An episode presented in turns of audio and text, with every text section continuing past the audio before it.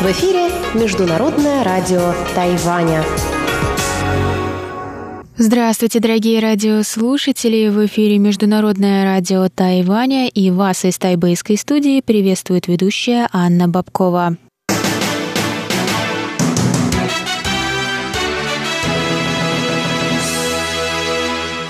Сегодня среда, 23 января, и вас, как всегда, ждет выпуск последних новостей Тайваня, а затем в нашем эфире прозвучит передача «Китаеведение. Устная история» с Владимиром Малявиным.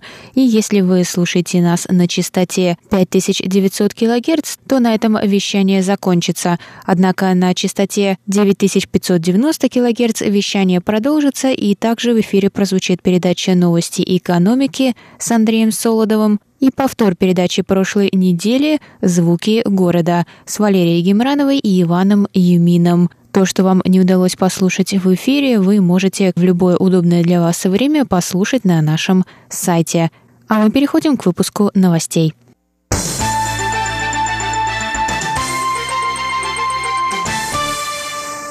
Министр культуры Тайваня Джен Ли Цзюнь получила 22 января пощечину от бывшей певицы на ежегодном новогоднем вечере телеведущих. Артистка в прошлом, 67-летняя Джен Хуэджун, таким образом выразила протест уничтожению памяти о Чан Кайши – Артистка ударила министра, пока та разговаривала с другими гостями вечера и безмолвно удалилась. Глава фонда организатора вечера сказал, что заявит о случившемся в полицию. Согласно местному законодательству, если жертва нападения не получила тяжкие повреждения, дело возбуждается не автоматически, а только при обращении в полицию. Министр покинула вечер, но позднее написала на своей страничке в Фейсбуке, что свобода и независимость – это главные ценности Тайваня.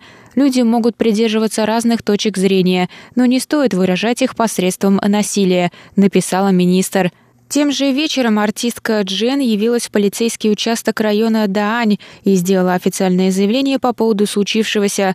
Она сказала, что посетит в среду Министерство культуры и лично принесет министру извинения за пощечину. Однако она не извинится за свой протест против политики по избавлению от символов правления Чен Кайши на Тайване. По этому поводу также высказалась президент Китайской республики Цай Инвэнь.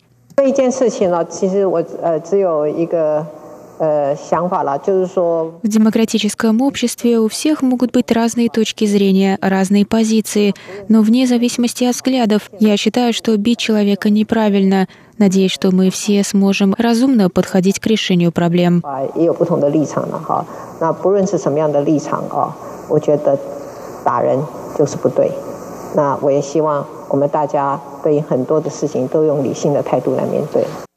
Она добавила, что при авторитарном режиме Чан Кайши подобное поведение артистки могло бы повлечь совсем другие последствия, и именно поэтому нужно ценить демократию.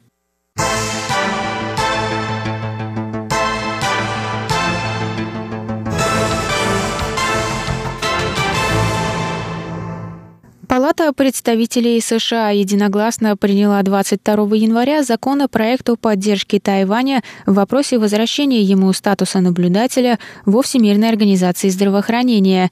Чтобы стать законом, законопроект должен быть одобрен Сенатом.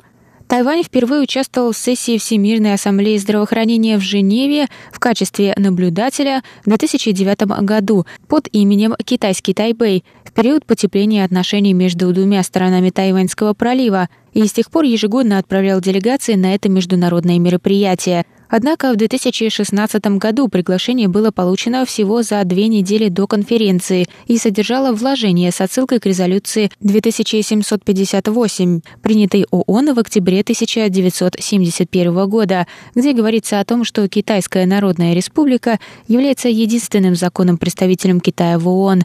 В 2017 и в 2018 годах приглашение получено не было.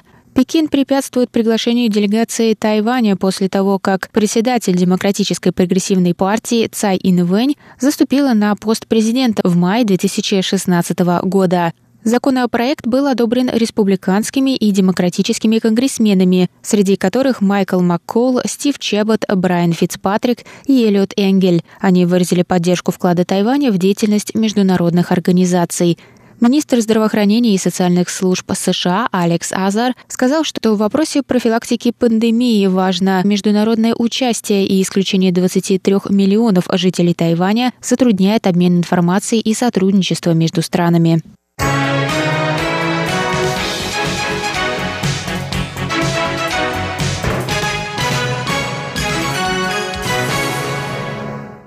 Правительство Тайваня сделало второе пожертвование в размере 500 тысяч долларов США на ликвидацию последствий цунами в Индонезии, которое унесло сотни жизней в декабре прошлого года.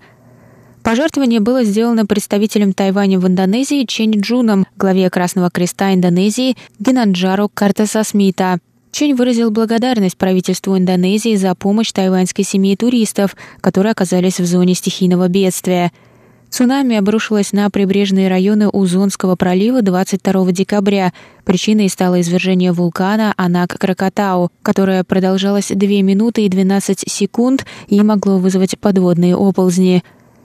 Первое пожертвование, также в размере 500 тысяч долларов США, тайваньское правительство сделало сразу в декабре.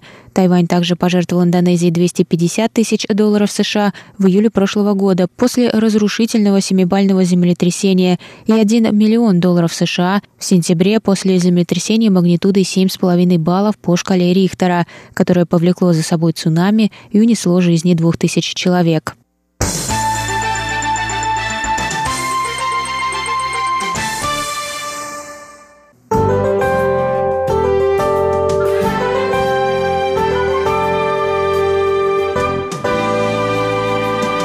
Сейчас прогноз погоды. Сегодня в тайваньской столице было до 16 градусов тепла и облачно. Завтра в Тайбэе до 20 градусов тепла, солнечно с переменной облачностью. В Тайджуне завтра до 24 градусов тепла и ясно. И на юге острова в городе Гаусюне завтра до 23 градусов тепла и солнечно.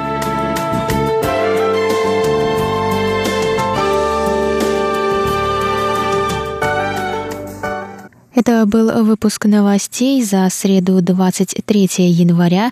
Для вас его провела и подготовила ведущая русской службы Анна Бабкова. Спасибо, что оставались с нами. Далее в эфире «Китаеведение. Устная история». А я с вами прощаюсь. До новых встреч. В